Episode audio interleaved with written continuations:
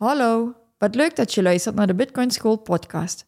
Voordat de les begint, willen wij nog even onze disclaimer opnoemen. De podcast en onze website zijn geen financieel advies en enkel bedoeld voor algemene informatiedoeleinden en entertainment. Vind je onze podcast leuk? Hecht je er waarde aan en wil je de podcastaflevering al een dag eerder beluisteren? Neem dan een kijkje op petjeaf.com slash bitcoinschool. Alvast bedankt en dan beginnen we nu aan de les.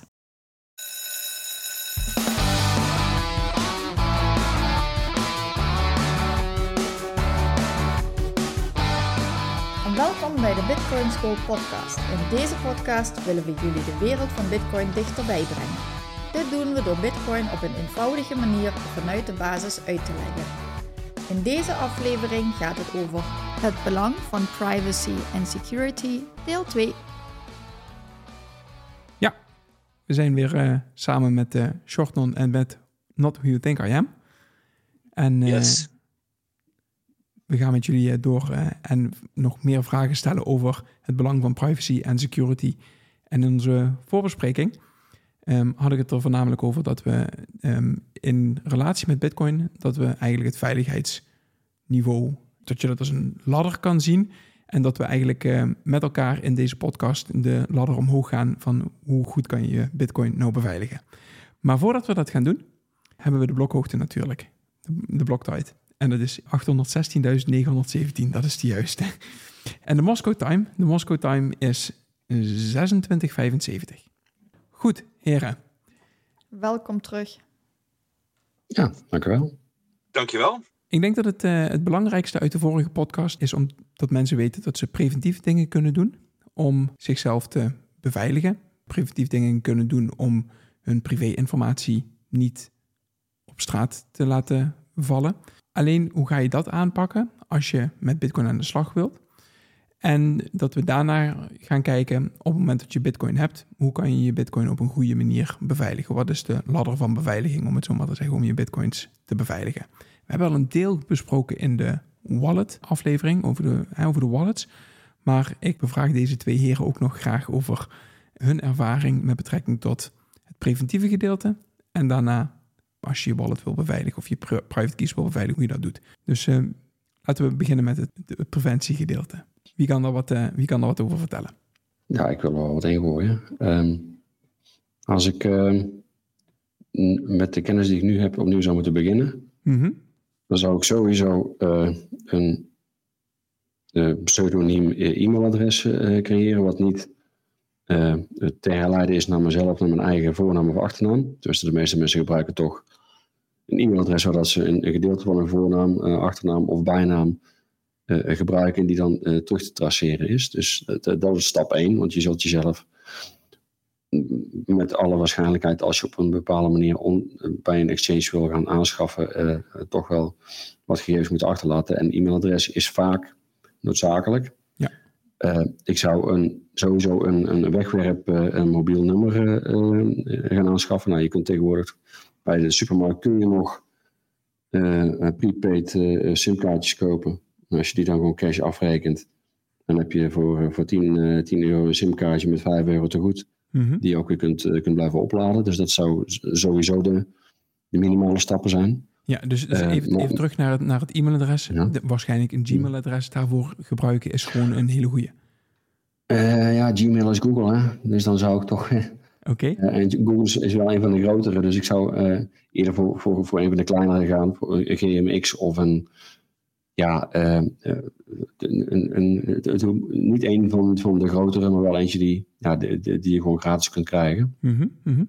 Um, en dat, dat zijn eigenlijk de twee belangrijkste als het gaat om hoe dat je naar, naar buiten toe gaat communiceren. Maar uh, het, het, een van de dingen is, is dat uiteindelijk als dingen terug te traceren zijn en als je bitcoin gaat kopen, dan denk ik dat het ook wel van belang is dat je dat op een ook zo anonieme mogelijke manier doet. Als voorbeeld kan ik geven dat een van de. Um, de ik, ik, ga al redelijk, redelijk lang terug in, in, in de aanschaf van mijn Bitcoin. Mm -hmm. En uh, ik zie op mijn, als ik uh, in mijn bankafschriften kijk, zie ik daar, uh, als ik de, die zoveel jaar terugzoek, die gegevens nog staan. Dus bij de bank weten ze dat ik inderdaad in die, die specifieke jaren op die specifieke datums bitcoin heb gekocht. en bij die provider was het dan ook normaal dat als je dat dan via hen deed, via de bank, dat ze dan ook een gedeelte van het bitcoin-adres wat jij je bitcoin op liet storten in de omschrijving van de bankafschrift liet zien. Oké. Uh, dat zijn allemaal dingen die, waar ik achteraf nu zoiets heb voor mijn anonimiteit uh, en, en, mijn privacy. Uh, waar was dat achteraf niet een van de meest slimme keuzes? Mm en, en dat kan ik ook niet terugdraaien. Dus als ik nou opnieuw zou beginnen, dan zou ik dus waarschijnlijk wel iets anoniemer aanschaffen.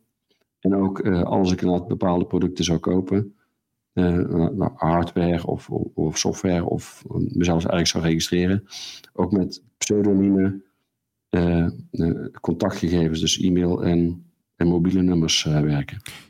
Ja, het, het, grappige wat bij mij in mijn hoofd nu gebeurt is, we hebben altijd aan mensen aangegeven op het moment dat jij registreert bij een bepaald platform waar je bitcoin koopt, dat je dat met KYC doet.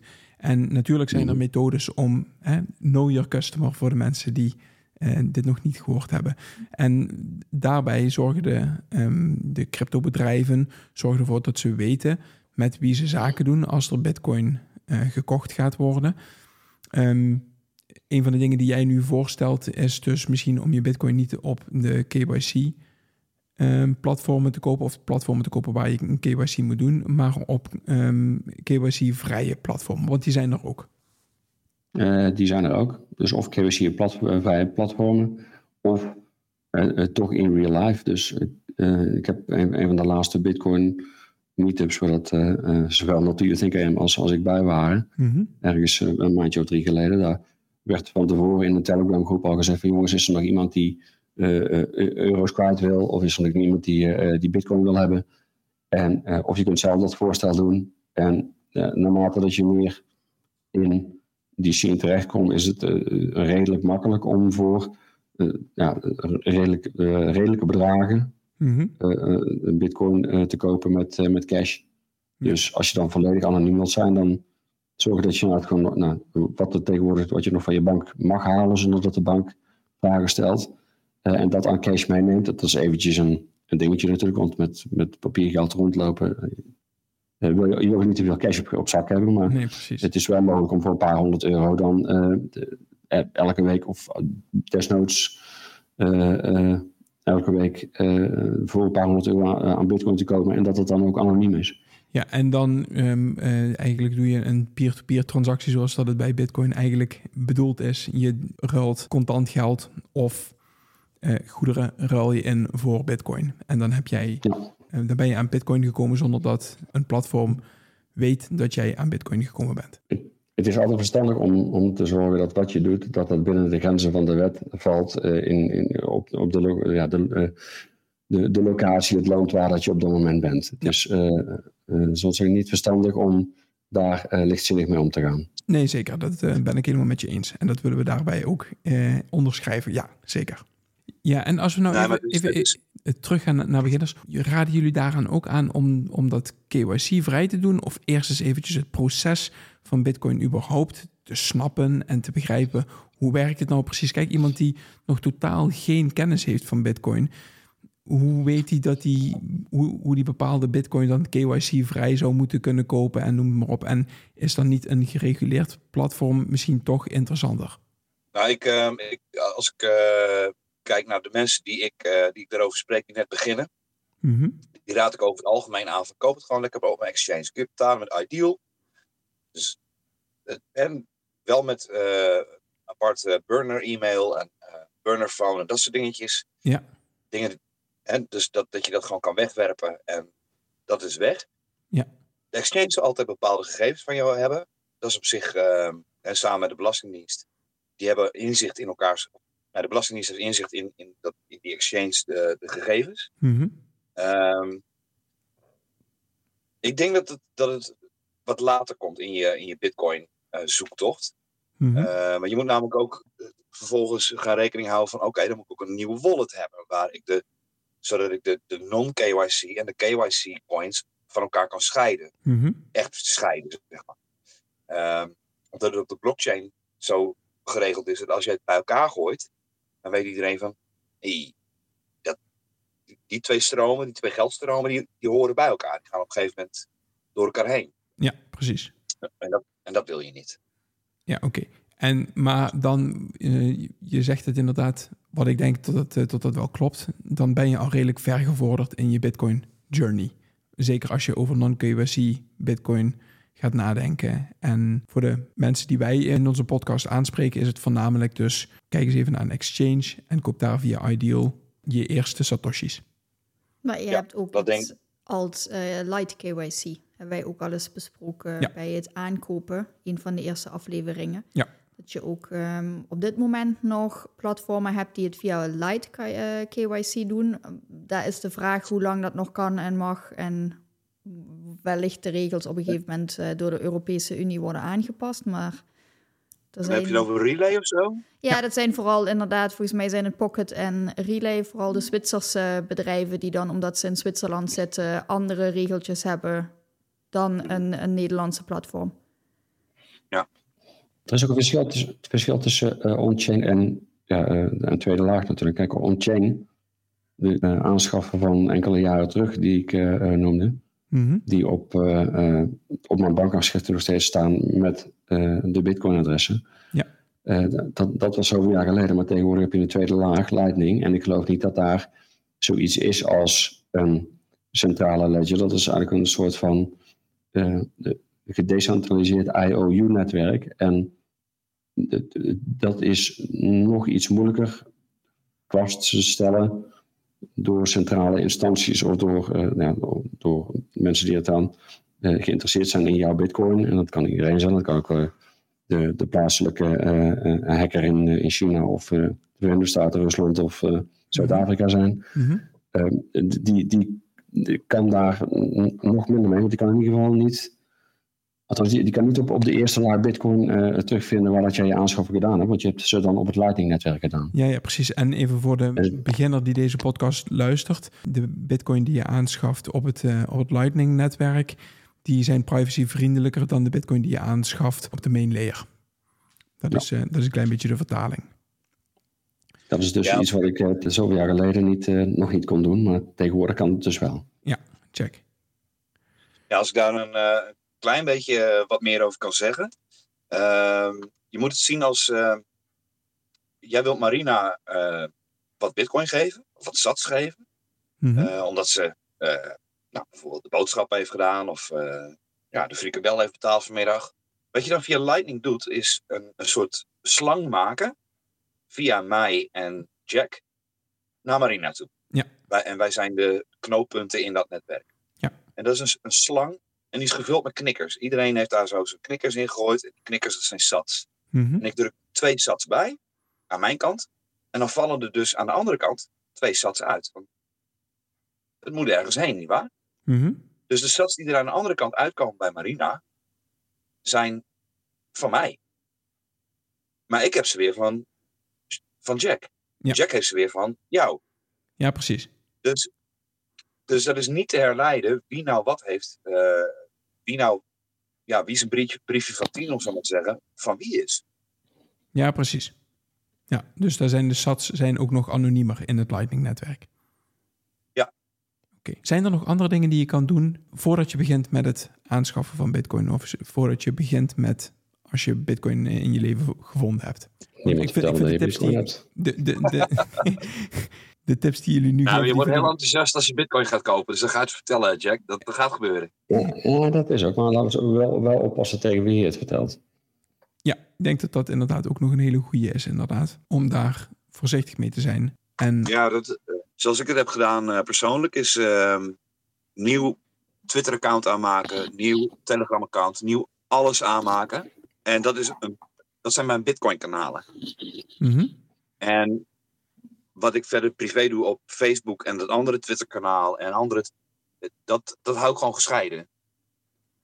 Mhm. Dat, dat zijn twee verschillende persoonlijkheden, zeg maar, op het web die niks met elkaar te maken hebben. eh, en waarvan alleen ik weet dat die twee worden bestuurd door mij persoonlijk. ja, op die manier kan ik wel interacteren met andere mensen op, eh, in, in de normie-wereld, zeg maar, in de, de pre-Bitcoin-wereld. die dat nog niet hebben.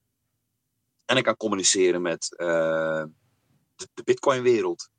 Ja. En ik ben, de, ik ben de gatekeeper, ik ben de bewaker. En beslist zelf welke informatie je in welk gedeelte van 100%. jezelf na, na, naar buiten brengt. Ja, 100%. Oké. Okay. Um, je, je, moet eigenaar blijven van, je, van de informatiestromen die vanuit jou komen. Ja, ik, ik hoor trouwens al een hele hoop gave en goede tips um, waar een aantal beginners zeker wat aan, uh, aan zullen hebben. Dus dat vind ik echt, uh, echt heel erg tof. En uh, gaaf dat jullie, dat jullie ons daarin in helpen. Um, we hadden het de vorige keer hadden we het ook over de Ledger hack. En stel nou voor dat je al wat langer in Bitcoin zit, of dat je al wat langer in het Bitcoin wereldje zit en je bent betroffen door de Ledger hack. Wat zijn dingen die jullie, die jullie kunnen aanraden? We hebben van tevoren hebben we al aangegeven, sowieso laat jouw Bitcoin niet op een exchange staan, maar zorg ervoor dat je die naar private keys haalt of naar een public key uh, haalt die gekoppeld is aan een private key in een eigen wallet. Dus je eigen keys, not your keys, not your coins. En daarbij hebben we ook aangegeven de mogelijkheid die je hebt. Je hebt een hot wallet, je hebt een cold storage waarin je bitcoin kan opslaan. Dan heb je een hardware wallet of iets dergelijks. Dat is sowieso te adviseren. Hoe zou je dan, ja, 100%. hoe zou je dan nog, nog verdere stappen daarin kunnen nemen? Op het moment dat, je, zou... dat je zegt van ik, ik, ik heb het op, op een hardware wallet staan, maar mijn adresgegevens zijn door de Ledger hack zijn die, zijn die gehackt. Wat, wat kan je dan doen? Nou, de, een van de grote problemen met de Ledger hack was dat er uh, NAW, dus naam, adres, woont, uh, woonplaatsgegevens, uh, zijn gelekt. Mm um, waardoor dus mensen op je voordeur kunnen kloppen. Ja. Dus als je een, een hardware wallet gaat uh, kopen, doe hetzelfde als met, met de stappen die we hiervoor hebben benoemd. Mm -hmm. Zorg dat dat niet aan jou gekoppeld is. Dus laat jouw ehm, Ledger, of nou ja, Ledger is dan gehackt, maar het kan ook zijn. Uh, uh, ja, god, dat hebben we allemaal nog meer. De Cold Card of de Bitbox of de Blockstream Jade. Ja, exact. Laat dat bezorgen op, op een ander adres. Liefst misschien op je werkadres. Ja, en ik heb inderdaad ook begrepen dat je als er een Bitcoin meetup is, of dat, dat je bij bijvoorbeeld Bitcoin Amsterdam, daar heb ik gezien dat je daar ook hardware wallets kan kopen dat klopt. Um, ik zou dan wel adviseren om eventjes met degene die die, af, die, die hardware verkoopt, mm -hmm. even af te stemmen van, joh, ben je ook daadwerkelijk uh, die woensdag dan daar? Want ja, anders dan uh, heeft het weinig zin allemaal. Ja, precies. En als die persoon zegt, van ja, ik ben er, dan, nou ja, dan komt dat wel goed verder. Ja. check inderdaad even dat het uh, een soort van officiële vertegenwoordiger is. Maar zeker op een conferentie of een officiële ja, beurs of bijeenkomst dan heb je vaak dat ze van die stands hebben en dat je daar KYC-vrij jouw um, ja, hardware wallet kan kopen. En anders uh, sowieso natuurlijk altijd, dat we dat ook al benoemd hebben, checken dat die goed gesealed zijn, dat alles uh, origineel verpakt is.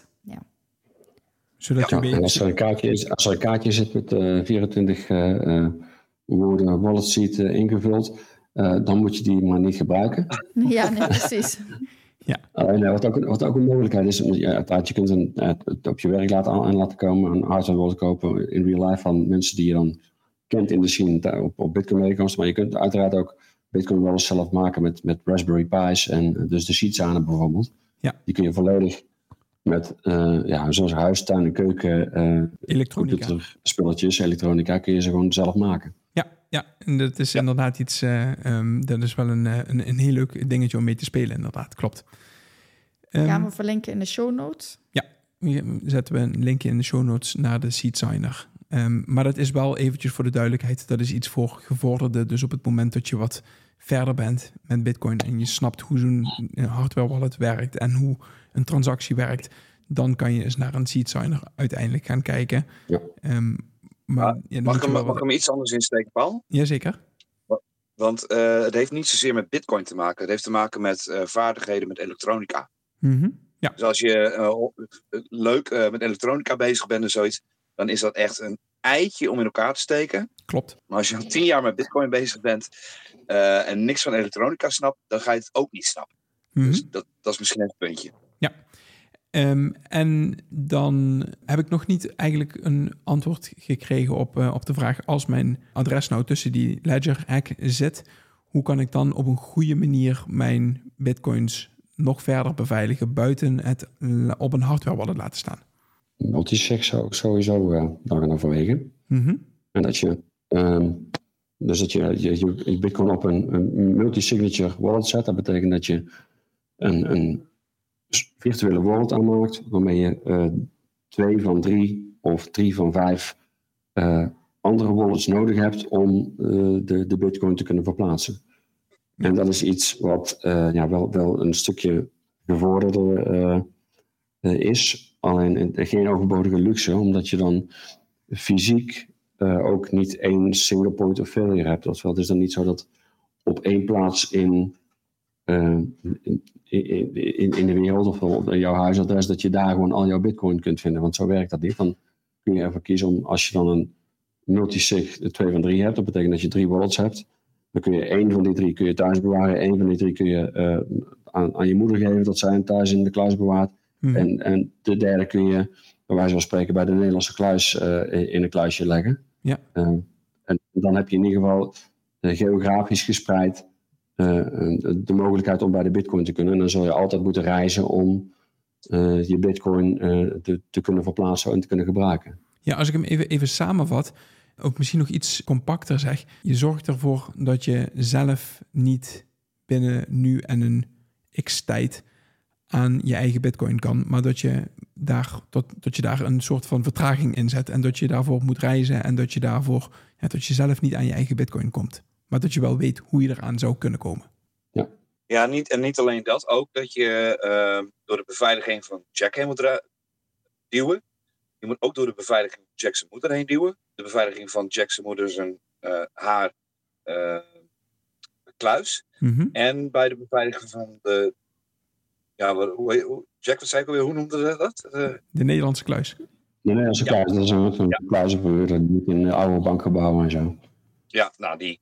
Daar moet je dan ook nog een keer doorheen. Dus je moet door een heleboel lagen van beveiliging heen. Ja, precies. Dus het is verstandig op het moment dat je verder in het Bitcoin-wereldje zit om een multisig setup te gebruiken. Ja, en dan moet je echt wel eh, je best in doen om dat goed te, te leren kennen. Mm -hmm. Want als je dat.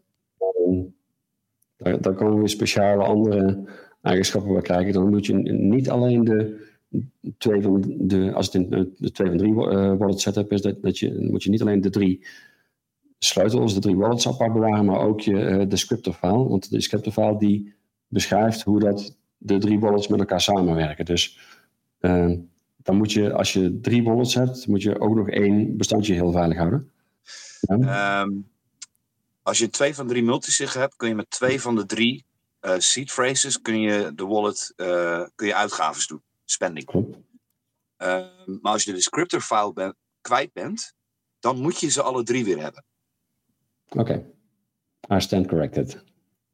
Um, Niet altijd alle um, drie XPubs nodig? Nee, dus het, het punt is uh, dat je. Uh, je maakt drie seed phrases aan. Mm -hmm. Dat zijn je drie, de drie keys, de drie sleutels. Mm -hmm. En dan kun je zeggen van nou, ik wil een één van drie of een 2 van 3 of een 3 van 3 uh, setup. Um, en als je een, een, kiest voor een 2 van 3 setup, met andere woorden, je moet twee seed phrases hebben uh, van de drie om een spend te kunnen doen, om, om te kunnen uitgeven. Ja. Um, dan heb je genoeg aan twee van die seed phrases. Met een descriptor file. Want er is ook nog een middenoplossing. En dat is wat ze noemen de, de, de poor man uh, de Poor, de poor Man Multisig. Ja. En dat kun je gewoon met één seed phrase doen. Dus okay. uh, dan maak je gebruik van de bit39 uh, extra password. Ah, de passphrase. Uh, ja, ja, ja. ja. Um, die heet in de, in de BIP heet het een, een password. Uh, maar het wordt ook wel passphrase genoemd, of pin of secret. Nou, er, er wordt allerlei namen aangegooid. Mm -hmm. waar, het op, waar het op neerkomt, je hebt je 12 of 24 woorden. Ja. En dan heb je nog een, uh, een dertiende of 25ste woord. Mm -hmm. En die geeft toegang tot het geheel. Ja. En wat je, wat je dan met een, een poor man, of, of zou, je zou het kunnen zeggen, een uh, kind, kind, kindvriendelijke multisig, zou je misschien kunnen noemen. Mm -hmm. Ik weet het ook niet. Mm -hmm. um, wat je dan doet, is je, je maakt die seed phrase aan. En dat is een wallet. En dan, maak je, dan zet je, ik noem even wat, uh, 100 euro aan bitcoin op. Ja. En dan maak je nog een wallet aan met exact dezelfde woorden, in exact dezelfde volgorde. Mhm. Maar dan hang je er een passphrase aan, een BIP39 passphrase. Ja. En dat hasht, dat, dat, wordt gehashed, dat komt een andere uitkomst uit. Dus dat is een andere private key. Mhm. Um, en wat je daarmee zou kunnen doen, is bijvoorbeeld uh, wat ze noemen een evil maid attack. Dus een kwaadaardige schoonmaakster aanval. Dus je hebt een schoonmaakster in huis, die is lekker aan het stoffen met een plumeau. En die vindt in één keer een briefje met 24 woorden. En denkt, hey, dit ken ik. Ja. En die, tre en die trekt er 100, jouw 100 euro uit. Mhm. En als jij dan een, uh, een watch-only uh, wallet hebt op je telefoon, dan zie je in één keer ploem, 100 euro weg. Ja. Hey, en, het is, en het is woensdag. Dat is de schoonmaakster. Dan kun je in ieder geval nog uh, met, die, met die 12 of 24 woorden, plus die geheimen die je in je hoofd houdt, de rest van je funds eruit trekken. Ja. Dus en naar een veilige wallet. Ja, check. Oké. Okay. Dus dat is inderdaad, um, um, eigenlijk, laten we het zo zeggen, als we de, de ladder van beveiliging gaan pakken, dan heb je dus eerst de 12 of 24 woorden. En ja. dan heb je daarna 12 of 24 woorden plus een extra passphrase. Dus het 25ste woord. En uh, nog een stapje hoger is een multisig setup. Ja, een echte, correcte, goede multisig. Ja. ja. Check. En de, de meest veilige is gewoon je, je seed phrase vergeten, want dan kan niemand er meer bij. ja, precies. Maar ja, ook jij niet. En dat is dan natuurlijk niet ja, zo precies. Maar die is wel heel veilig natuurlijk. Hè? Die hoeft alleen maar meer waard. Nee, dat, dat, klopt inderdaad, ja. ja. En je hebt natuurlijk ook die boating accident. Uh, die, uh, die, die ervoor zorgt dat je... Ja, ja, zeker, zeker. Ja, maar het, is, het, het is, maakt wel een beetje een deel uit van de, van de bitcoin cultuur. Hè? Kijk, als je... Uh, de, de, de boating accident werd bijvoorbeeld ook door Michael Saylor een keer genoemd. En het, het, het, het, zorgt wel dat je een beetje een gevoel krijgt van waar dat de, de, heel de bitcoin scene en uh, techniek vandaan komt en, en, en vanuit wat voor gedachtegoed dat het ontstaan is. Ja, en, dat, dat, dat, klopt. Dat is, dat is op zich ook wat waard, hè? Want het is niet... alles wat de cypherpunks vanaf de jaren 70 hebben, hebben bedacht, en dan hebben we het over de public key, public key cryptography, dat geloof ik, maar je bij public en private key pair samenwerkt. Mm -hmm. dat is ergens in de jaren 90 uitgevonden, geloof ik, maar er zijn er een heleboel stukjes die allemaal door ja, zoals zeggen, uh, uh, hele slimme mensen zijn uitgedacht, omdat uh, zij donders goed wisten dat je in principe niemand anders, dus geen centrale instantie, geen overheid, et cetera, moet kunnen vertrouwen of hoeft te kunnen vertrouwen met, met jouw geheimen. En om, om te begrijpen dat wat de beste manier is om jouw bitcoin te, te, beveiligen, moet je ook doorhebben dat de, het, het best bewaarde geheim is iets wat jij alleen zelf weet en wat je niet aan iemand anders geeft. En de, dus het is wel handig om te weten wat er dan bedoeld wordt met zo'n uh, boating accident. En dat het dus mogelijk is om jouw bitcoin te onthouden met twaalf woordjes in je hoofd. Dat het echt, er zijn mensen die het doen, ik ga het niet aan, maar er zijn mensen die het doen. En dat dat ook met zijn, uh, met zijn risico's komt natuurlijk. Maar het is wel iets wat deel uitmaakt van de hele cultuur. En de hele cultuur bestaat uit privacy, security uh, en, en alles zelf proberen te regelen zonder dat je afhankelijk bent van een derde partij. Ja, precies. En ik, ik snap wat je zegt en ik ben het voor een groot gedeelte ook met je eens. Er zit één nuance aan en dat is dat Bitcoin op dit moment nog redelijk vaak met criminaliteit in verband gebracht wordt. En dat dat wel eens een drempel kan zijn voor mensen om daarmee verder Bitcoin te bestuderen, te kijken waarom Bitcoin wel of niet in hun leven zou passen. En op het moment dat we het over um, boating accidents gaan hebben, of op het moment dat je het gaat, gaat hebben over het feit dat je tegen de Belastingdienst zegt dat je geen Bitcoin hebt, dan zorgen we ervoor dat we het weer in de criminaliteit ja. uh, halen. En dat is iets wat we expliciet niet willen doen. We willen expliciet aangeven aan mensen dat het belangrijk is dat je gewoon de bezittingen die je hebt, volgens de regels die we op dit moment hebben, um, aangeeft aan de Belastingdienst. En dat vind ik even heel erg belangrijk om te onderschrijven. Nou ja, en hoe ver je daarin gaat naarmate je verder vordert in uh, de Bitcoin-gedachte en in um, scheid aan instanties en dat soort dingen. Dat is lekker voor iedereen zelf, maar daar, weet je, daar wil ik niet met mijn naam uh, ja, adviezen geven of tussen staan of iets dergelijks. Ja. En het stomme is dat je bij een podcast geen knipoogje, eh, knipoogjes kan zien. Dus uh, die boating accident, die um, kwam ja, begrijp ik. komt iedereen voor het eerst ooit een keer tegen. En dan denk je, huh, boating accident, die snap ik niet, wat is dat? En dan ga je het opzoeken, maar ja, we kunnen hier geen, uh, geen knipoogje erbij, erbij zetten. Het probleem met, met, met illegaal of, of, of niet volgens de wet is altijd dat de, de vervolgvraag daarop kan zijn waar.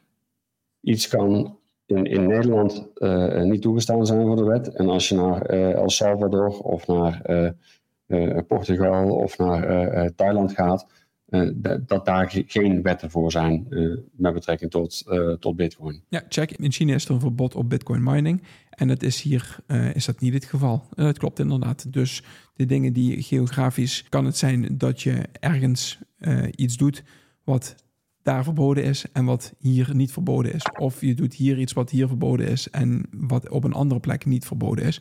En ik denk dat dat een van de sterke punten is van Bitcoin. En het is dat de landen met elkaar ook op de een of andere manier uiteindelijk gaan concurreren.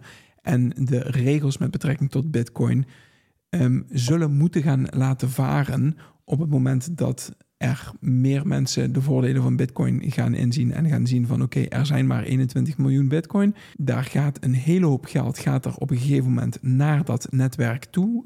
Dus een Bitcoin wordt gigantisch veel waard.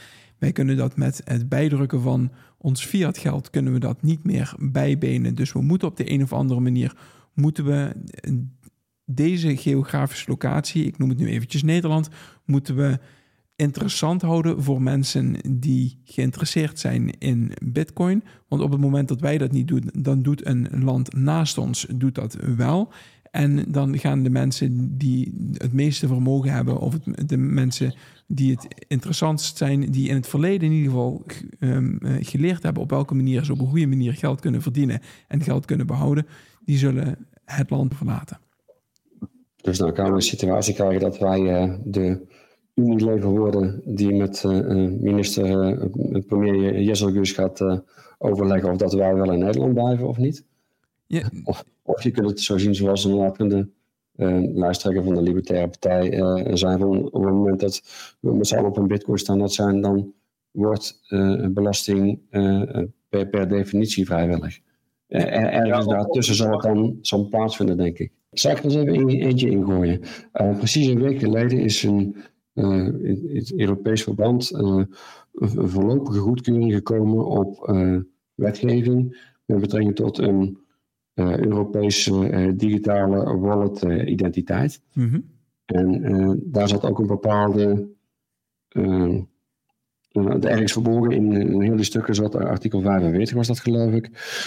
Waarbij, als het gaat over security, een, een hele gevaarlijke zat. Namelijk dat overheden het ehm, aan uh, kunnen verbieden, de ontwikkelaar, ontwikkelaars van webbrowsers kunnen verbieden om bepaalde security maatregelen te eisen van certificate authorities. En certificate authorities zijn uh, ja, de trusted third parties die ervoor zorgen dat als jij je slotje in jouw webbrowser ziet, dat je ervan uit kunt gaan dat je niet afgeluisterd wordt, omdat jouw informatie die jij in je, op je tussenbord intypt, dat die alleen bij dat bedrijf terechtkomt. Mm Wat dat dus concreet inhoudt, is dat er dus een week geleden een voorlopige goedkeuring is gekomen. Nou, voorlopig eh, zal het waarschijnlijk dan wel permanent worden. Dat uh, de overheid uh, praktisch gezien de mogelijkheid gaat hebben om hun lokale afluisterdienst, in Nederland de AIVD, ehm, dus internetverkeer kunnen laten afluisteren, wat beveiligd zou moeten zijn. En als we allemaal in onze browser kijken, we zien een slotje, dan laden wij ons ook veilig. Maar dat is vanaf binnenkort dus niet meer zo. Dus als je het dan hebt over uh, security en, en, privacy, dan wordt je privacy afgenomen, omdat de security uh, vanuit uh, centrale Europese wetgeving wordt aangepakt. Mhm. En dan vraag ik me af van, eh, eh, eh, moeten wij dan nog wel op derde partijen vertrouwen? En in dit geval is het de Europese Unie die onafhankelijke wetgeving vereist. En er is heel makkelijk omheen te werken. Er is eh, waarschijnlijk straks, omdat je dan gewoon de, de, de software eh downloadt vanuit een, buitenland waar die wetgeving niet geldt en waar dat de, de, de welvaardige software gedownload kan worden. Eh, maar het feit dat, dat dergelijke crypto wars die er in het verleden ook al geweest zijn tussen de Verenigde Staten als, als land en de cryptografen die inderdaad eh, aan de, aan de, eh, aan de wieg stonden van, van onder andere Bitcoin, die, die hebben wel vaker met elkaar in de fitty gelegen. En het, het, zal niet de laatste keer zijn. Dus je, je hoeft niet te verwachten dat de derde partijen het beter met jou voor hebben, eh, met jou als het gaat over jouw privacy, over de, de security van de informatie die je op het internet zoekt of, of, of gooit. Nee, dat snap ik. En het wordt allemaal onder het mom van veiligheid en onder het mom van eh, antiterrorisme en weet ik wat, wo- wordt het allemaal ehm, eh, verkocht. En wordt dat in de wet zo op die manier beschreven. Maar dat er dan een mogelijkheid is om ook Jan Modaal eh, te kunnen eh surveillancen, dus te kunnen observeren, dan, zi- dan zitten we in een dystopie. Ja, maar misschien, Eh, zitten, we, misschien zitten we daar al in, hè? Is niet uit te sluiten natuurlijk. hè? Ja, het gaat wel steeds meer die kant op als je ziet wat ze allemaal voor plannen hebben. En ik merk dat eh, heel veel mensen helemaal niet in de gaten hebben wat er, ja, no, hè, wat, wat er gaat komen, wat er voor plannen zijn. En dat ze het ook zo mooi weten in te pakken. Inderdaad, juist onder de noemer eh, veiligheid. En dat doen we allemaal voor jullie veiligheid. Te- tegen terrorisme, tegen kinderporno. Tegen witwassen, tegen precies terrorisme, dat soort dingen. Al dat soort En voor, de, en voor de meeste mensen werkt dat. Als je maar een, een, een normaal mens, een gemiddeld mens, als je daar, eh, als je die meeneemt in, in een auto en je zegt van, we gaan zorgen dat je veilig bent, we gaan zorgen dat het allemaal goed komt, doe maar rustig, het wordt allemaal goed, we gaan je naar een veilige plek brengen. En eh, zolang het woord veilig maar genoemd wordt, als het maar vaak genoeg herhaald wordt, van, zeker vanuit een autoriteit, dan wordt dat geloofd. Ehm, maar je hebt altijd natuurlijk de, het, het verhaal en je hebt de, de waarheid zoals je hem zelf kunt vaststellen. En als die twee te ver uit elkaar gaan lopen, dan, dan zul je er iets mee moeten. En als je dan niks meer moet, goed, dan laat je Bitcoin lekker liggen, dan laat je eh, je internetbeveiliging lekker liggen. En dan ga je door met je leven zoals je gewend bent. Dan, dan, stap je, eh, probeer je uit die, ja, dus blijf je lekker in de matrix zitten. Zoals we het allemaal eventjes eh, noemen na die, die mooie film. Ehm, maar het, het, het neemt niet weg dat als het gaat om, om, om de privacy, die is. eh, Het zijn niet alleen maar de hackers die de aanvallers zijn met betrekking tot privacy.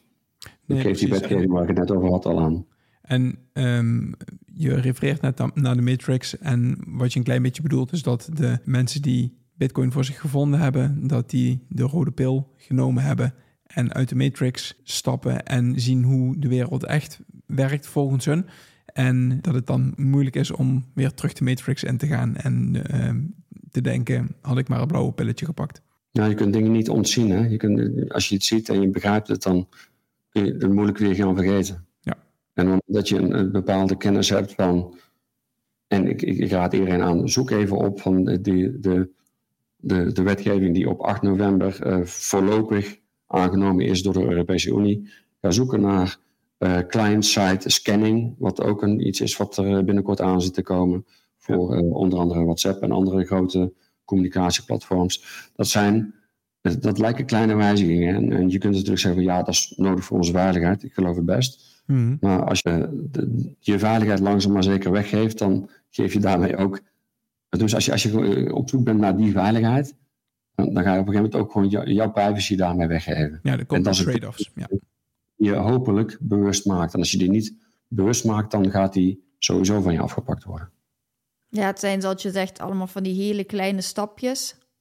En allemaal onder het mom van veiligheid.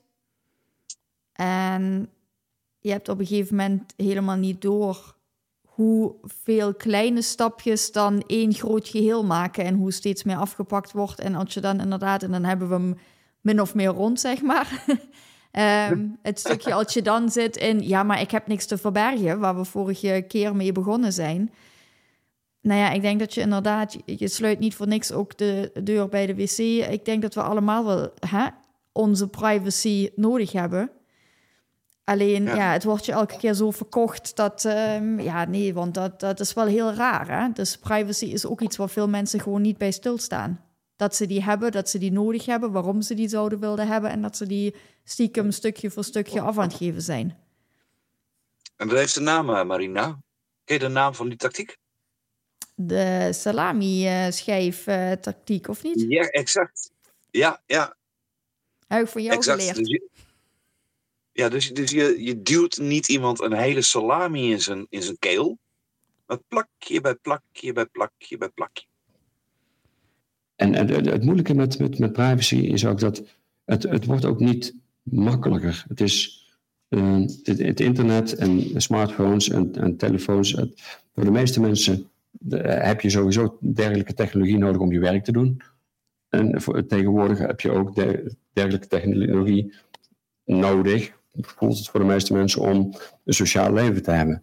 Maar het, juist de complexiteit eh, van eh, die technieken en het feit dat je met alle beste wil van de wereld niet die volledige complexiteit kunt, kunt doorgronden, maakt het ook eh, moeilijk om jezelf daar volledig tegen te beschermen. Op het moment dat je inderdaad een, smartphone in je handen krijgt, en je dus hem de eerste keer installeren, dan krijg je eerst eh, nou, duizend schermpjes, je allemaal op ja, ja, ja drukken. En dat heeft allemaal te maken met wetgeving. Dat jij begrijpt dat, dat, jij, eh, dat zij bepaalde dingen doen met de dingen die jij intypt in dat apparaat.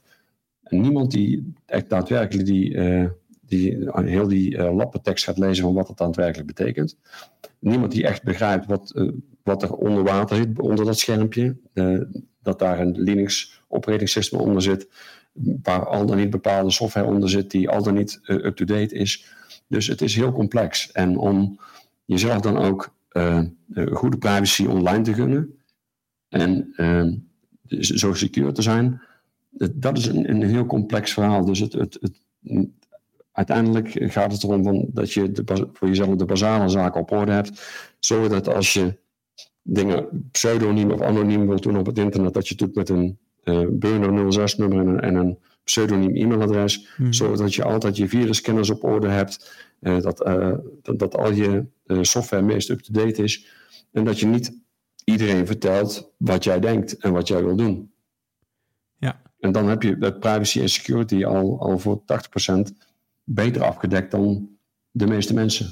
Goed heren, nou dan ehm, wil ik jullie voor deze inzichten, voor dit gesprek heel erg hartelijk bedanken. Ik denk dat we daarmee een, eh, aan het eind gekomen zijn aan de tweede podcast die over privacy en security gaat. En ja, super, eh, super bedankt. En eh, wellicht tot de, tot de volgende keer. Top, bedankt. Oké, Graag gedaan. Tot de volgende keer. doei doei. Doei. Bedankt voor het luisteren van deze les. Je kan onze podcast beluisteren via Spotify, Apple Podcast, YouTube en alle andere grote podcastplatformen. Wij zijn ook actief op Twitter en Instagram. Daar kun je ons bereiken. Heb je dus vragen of opmerkingen? Stuur ons dan een berichtje naar bitcoinschoolnl op Twitter of Instagram. Groetjes en graag tot de volgende les.